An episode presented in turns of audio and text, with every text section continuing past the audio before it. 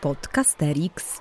Dzień dobry wieczór, Aleksander Pawlicki i Podcasterix, a skoro Podcasterix to oprócz Aleksandra Pawlickiego, a może nawet e, wpierw zanim Aleksander Pawlicki, tyle tylko, że teraz dorwał się do mikrofonu, wpierw zatem zanim Aleksander Pawlicki, Jakub Lorenz i Jacek Staniszewski.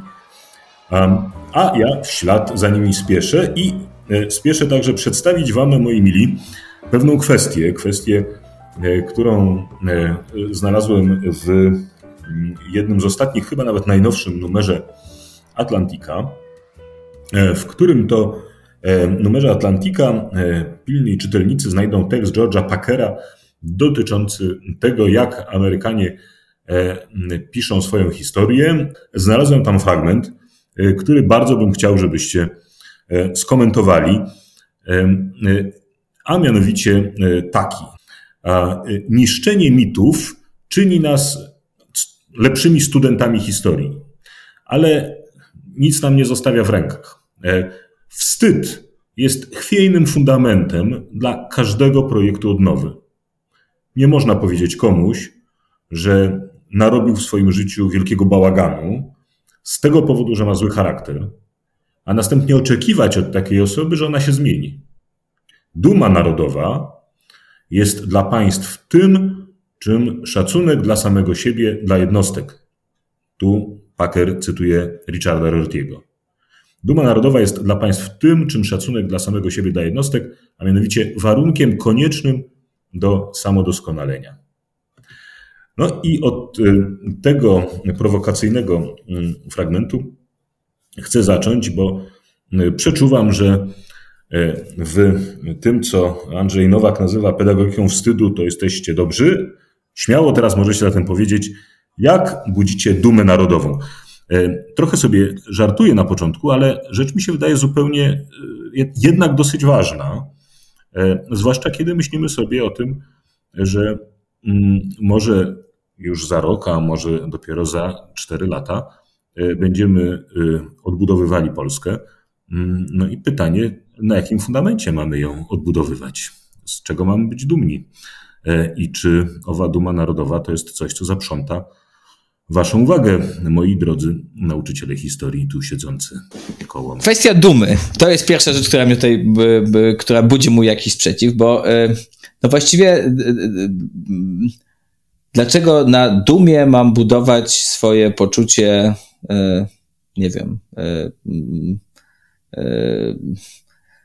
szacunku dla innych albo swoje poczucie, e, nie wiem, dobrostanu. Znaczy ja na przykład jak myślę o sobie, przechodząc na poziom jednostkowy, bo tak to Rorty też zarysowywał, myślę o sobie i o tym, co buduje mój, e, moją relację ze światem, to nie jest wcale duma z samego siebie.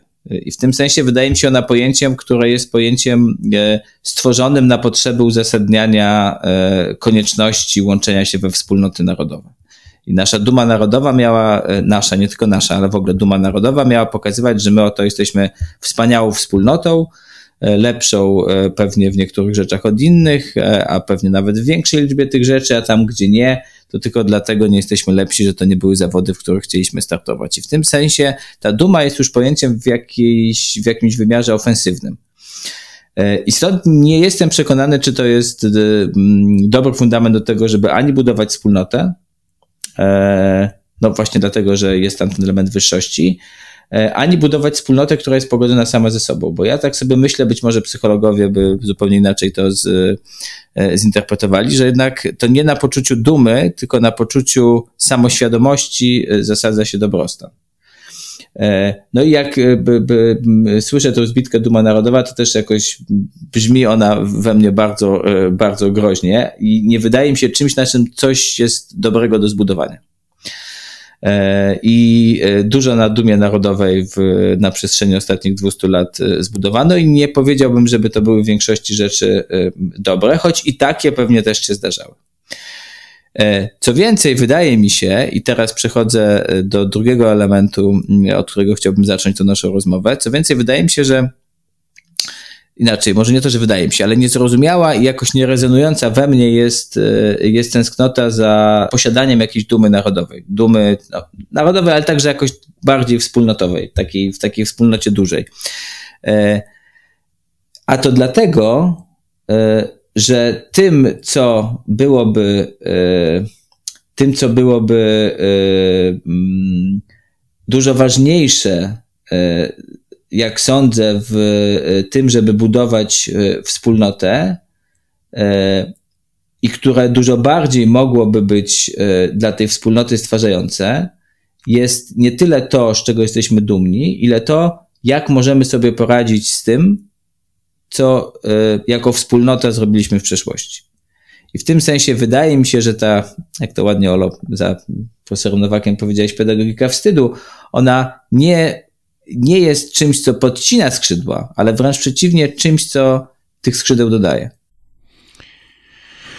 No, e, no, przede wszystkim ja się nie zgodzę z tym, że istnieje coś takiego jak paskudna historia e, Polski. Gdyby pewnie ktoś e, kiedyś zbudował jakąś, jakiś ranking paskudnych historii, Mm, poszczególnych państw, to ja nie wiem, czy byśmy załapali się do pierwszej piątki czy szóstki i w ogóle nie powinniśmy mieć na tym poziomie żadnych, żadnych kompleksów. Tu w ogóle nie o to chodzi. Chodzi o to, że my po prostu staramy się cały czas zakrzykiwać czy zagłuszać te rzeczy, które no, nie wypadają najlepiej i pewnie trochę ich jest. Nie mówiliśmy o nich tydzień temu i, i można pewnie takich, takich epizodów e, czy większych wydarzeń wymienić więcej, nie wiem, zajęcie Zaolzia, czy, czy, e, e, czy chociażby Żeligowski i różne takie rzeczy, o których mówimy czasami, że były, a powinniśmy dla niektórych pewnie o nich zapomnieć. Nie, stop, to, to nie o to chodzi. Chodzi o to, żebyśmy po prostu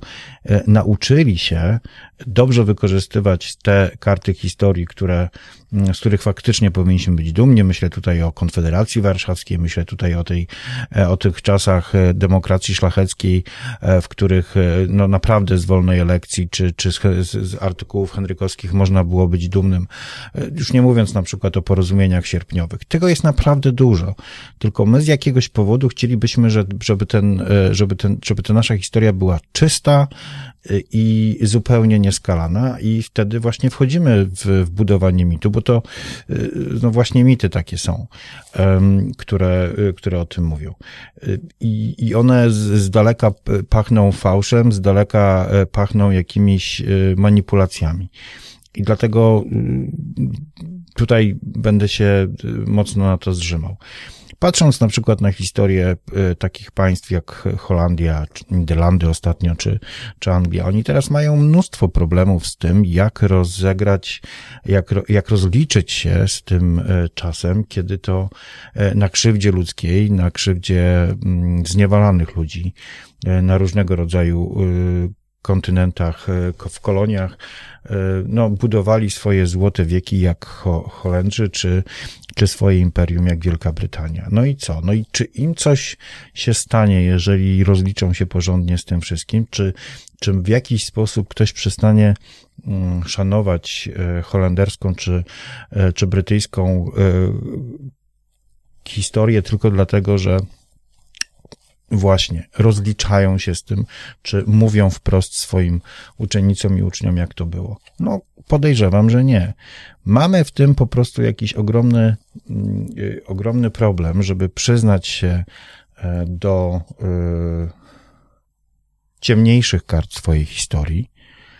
I ja bym tego nie nazwał yy, jak to było, dydaktyką wstydu, tylko nazwałbym to po prostu dydaktyką tchórzostwa. To znaczy, my się boimy przyznać. Trochę jesteśmy jak taki chłopiec y, w piaskownicy, y, o którym wiadomo, że y, robi coś brzydkiego, nie wiem, rozwala babki swoim koleżankom i kolegom w piaskownicy, ale jednak twardo stoi na stanowisku, że to nie on i to inni i to inni go, a jeżeli on, to tylko i wyłącznie przez pomyłkę, bo coś tam, coś tam. A to tak nie powinno, nie powinno wyglądać, więc y, ja absolutnie odrzucam to, że my budujemy, że my walczymy z mitami, albo że nie chcemy takich e, mitów czy pomników. Ja po prostu odrzucam pewne zafałszowanie historii polegające na tym, że pokazujemy tylko i wyłącznie tę historię, która, która jest ok, a jeżeli już komuś się coś wyrwie, że nie jest ok, to jeszcze raz powtórzę to słowo, zagłuszamy go, żeby broń Boże nikt na zewnątrz nie usłyszał. Na zewnątrz i tak słyszą, a jeżeli my nie weźmiemy w tym e, nie, nie weźmiemy w tym,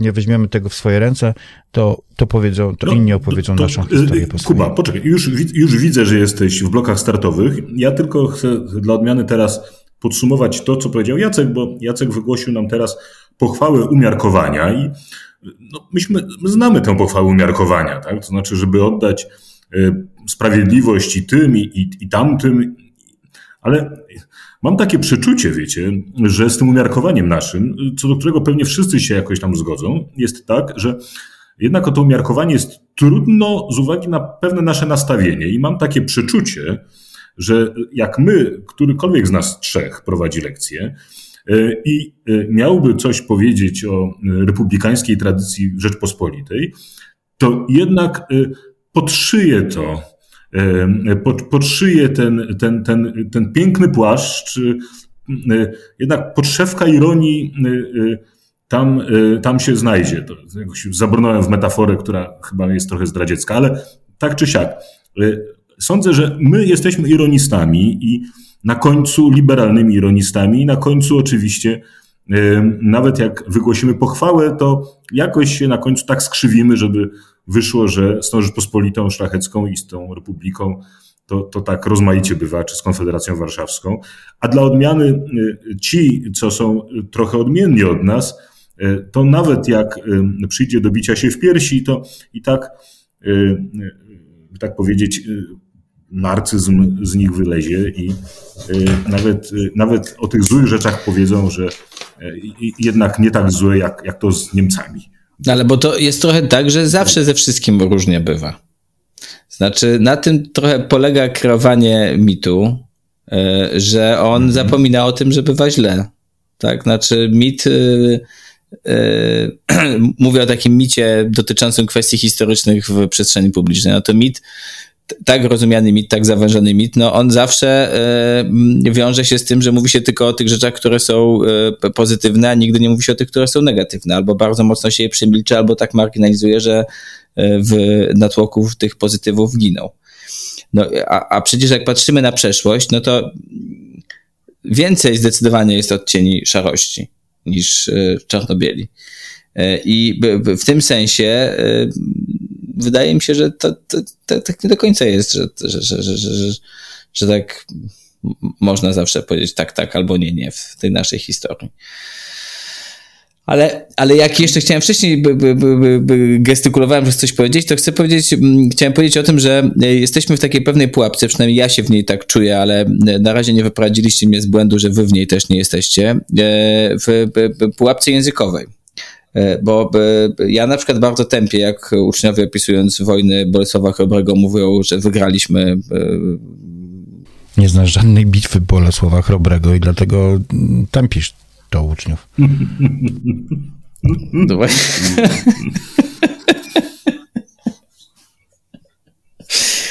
Masz mnie, masz mnie.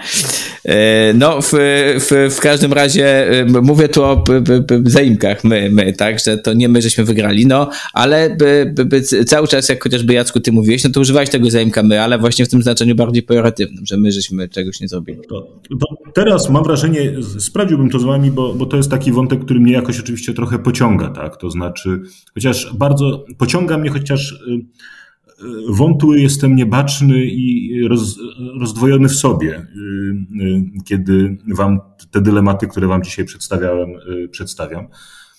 Otóż jakoś uderza mnie rzeczywiście ten no, stary już dzisiaj podział, który nam proponuje Gombrowicz na synczyznę i ojczyznę i ta przestroga, która pobrzmiewa w tym, że taka pewność siebie budowana na dziełach przodków y, jest słaba. No, Rzecz, Rzeczpospolita Sarmacka miała wspaniałą przeszłość.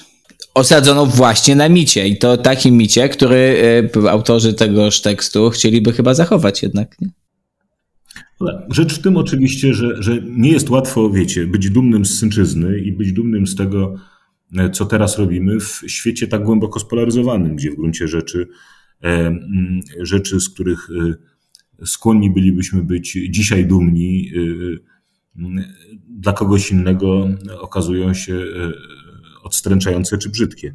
Ale to powiedzmy sobie szczerze, że to wtedy nie byłaby historia, to nie byłby przedmiot, który nazwalibyśmy historią. Nie wiem, nazwać go można byłoby wtedy jakieś historia i mity, w, w którym można byłoby mówić o tym, z jakiej, co, co się działo, ale z drugiej strony w co wierzymy i co chcielibyśmy, w co chcielibyśmy, na czym chcielibyśmy budować swoją dumę. Chociaż z drugiej strony ja nie wiem naprawdę, czy moja rola to jest, to jest właśnie budowanie dumy wśród, wśród uczniów, czy pewności siebie, jak tu przed chwilą powiedziałeś. Tak, chciałbym zbudować dumę, ale nie na rzeczy sztucznej, wymyślonej, stworzonej właśnie po to, żeby budować dumę, tylko chciałbym zbudować tę dumę na czymś, co, e, co faktycznie uczeń odkrył, stwierdził, e, sprawdził. E, no to jest dla mnie historia. To jest mimo wszystko przedmiot, który ma uczyć nie tylko tego, jak było, ale, ale skąd wiemy, że coś było. No, tu nie będę powtarzał całej naszej, całej naszej filozofii tym, czym jest nasza historia. W każdym razie ona na pewno, na pewno mówienie o mitach czy o legendach nie należy, przynajmniej ja tak się czuję, nie należy do mojego zadania. No, czekajcie, teraz, teraz Kuba nam coś powie, bo przed chwilą Państwo bo... tego nie widzieliście, ale Kuba wyglądał jak Archimedes nie, wyskakujący nie, z wanny. Jest, jest jedna bardzo ważna no, rzecz, o której według mnie się zbyt mało mówi, którą się zbyt mało akcentuje i mam nadzieję, że się ze mną zgodzicie, ale... E... Ja się zgadzam. Dziękuję. Jeszcze, dziękuję. Na tym możemy skończyć. To był, proszę Państwa, podcast Teryx. Jacek Stycznicki zgodził się, e, e, wybijając mnie jednocześnie z tego, o czym chciałem ze Swadą powiedzieć, a e, więc w innych słowach postaram się to teraz wyrazić. Mianowicie chodzi mi o to, że w ogóle opieranie się na mitach narodowych i na dumie narodowej wydaje mi się największym przejawem zakompleksienia. To znaczy, y, w tym sensie, że jeżeli ktoś mi mówi, że ja obalając mity narodowe, albo dyskutując z pomnikami, albo dyskutując, y, czy pokazując jakąś y, tekstualność i narracyjność historii, obalam jakieś mity i psuję po prostu nasze społeczeństwo, to i, i podcinam mu skrzydła, sprawiając, że jest na kolanach wobec innych państw, to uważam, że jest dokładnie na odwrót. To znaczy, przekonanie o tym, że musimy bronić tych mitów, jest e, wyrazem e, jakiegoś, jakiejś społecznej e, niepewności i poczucia tego, że my musimy koniecznie pokazywać innym, jacy to jesteśmy ważni, jak dużo żeśmy wnieśli do ich życia, tylko oni tego wszystkiego nie wiedzą. I że to jest przejaw postawy zakompleksienia wobec świata, a nie walczenie z tymi mitami. Dlatego, że walczenie z mitami jest czymś, mam wrażenie, dla naszej dyscypliny jednak naturalne. Tak samo naturalnym, jak ich tworzenie. E, I że ta dychotomia tworzenia mitów, a później ich obalania, e, zarówno w zawodzie historycznym, jak już nie mówiąc o popularyzacji historii i, e, i polityce historycznej, jest czymś zupełnie immanentnym i wpisanym w to, czym jest historia. To ja wam zwrócę jednak uwagę, że najczęściej, najczęściej te mity nasze, nie znam się na innych, ale te mity nasze budowane są przede wszystkim na tym, by pokazać kogoś jako naszego odwiecznego wroga. Myślę tu oczywiście o Niemcach i nie wiem, wiem, y, czy w tym momencie, czy jeszcze niedawna, chyba sprzed dwóch lat, historia o, o Izraelu i o, y, o tym, jak y, powinniśmy przedstawiać historię mm, polsko-żydowską, no to są mity, które y, buduje się właśnie nie tylko jakby e, wewnętrznie, czyli pokazując e, wielkość, wspaniałość, e, wyższość swojego narodu, ale również pokazując, pokazując no, brak takiego mm, szlachectwa czy, czy wspaniałości innych narodów. No i oczywiście tutaj Niemiec jest e, świetnym, e, świetnym celem, ponieważ zawsze można e, w to uderzyć, a ja, a ja po prostu wiem, że akurat w tej sytuacji, w której obecnie jesteśmy, to jest strasznie głupie i strasznie niepotrzebne i nie mam zamiaru w tym po prostu brać udziału. Nie powinniśmy być jako szkoła miejscem uprawiania polityki historycznej naszych polityków. Powinniśmy raczej naszych uczniów uczyć tego, by ją widzieli na zewnątrz. No cóż, ponieważ e, powiada pismo, czas jest krótki, e, a szatan niczym lew ryczący krąży i patrzy, kogo by pożreć, Jacek zaś będzie patrzył, kogo by wyciąć. W związku z tym, chociaż mam silną pokusę, żeby jeszcze dorzucić to i owo, a dyskusja ta będzie pewnie wiecznie nieskończona, e, będę zmierzał do końca i rzucając korzystając z tego przywileju, że mam ostatnie słowo, Jeszcze tylko jedną drobniutką rzecz, a mianowicie, żeby w tej litanii rozmaitych wydarzeń, które warto przywoływać, kiedy myślimy sobie o tym, że bywaliśmy piękni w historii, żebyśmy jednak nie zapominali o roku 80 i o Solidarności. To jest historia nieostygła, bliska, a przecież wszyscy mogę śmiało to powiedzieć, nie zaglądając wam głęboko w metryki, wszyscy moglibyśmy powtórzyć urodzeni w niewoli, okuci w powiciu. Jedną tylko taką wiosnę mieliśmy w życiu. To był Podcasterix. Wysłuchali Państwo kolejnego odcinka podcastu Trzech Nauczycieli Historii, którzy lubią sobie pogadać o swojej pracy, bo ją po prostu uwielbiają. Tych trzech jegomości to Kuba z charakterystycznym R, Olek charakterystycznym głosem i Jacek, który czuwał nad nagraniem i montażem. Podcast przygotowano dzięki wsparciu Szkoły Edukacji Polsko-Amerykańskiej Fundacji Wolności i Uniwersytetu Warszawskiego, w której cała trójka pracuje. Więcej informacji na stronie szkolaedukacji.pl. W czołówce wykorzystano dźwięki na wolnych licencjach, a głosu użyczyłam ja, czyli Adriana Bąkowska. Zapraszamy na kolejny odcinek.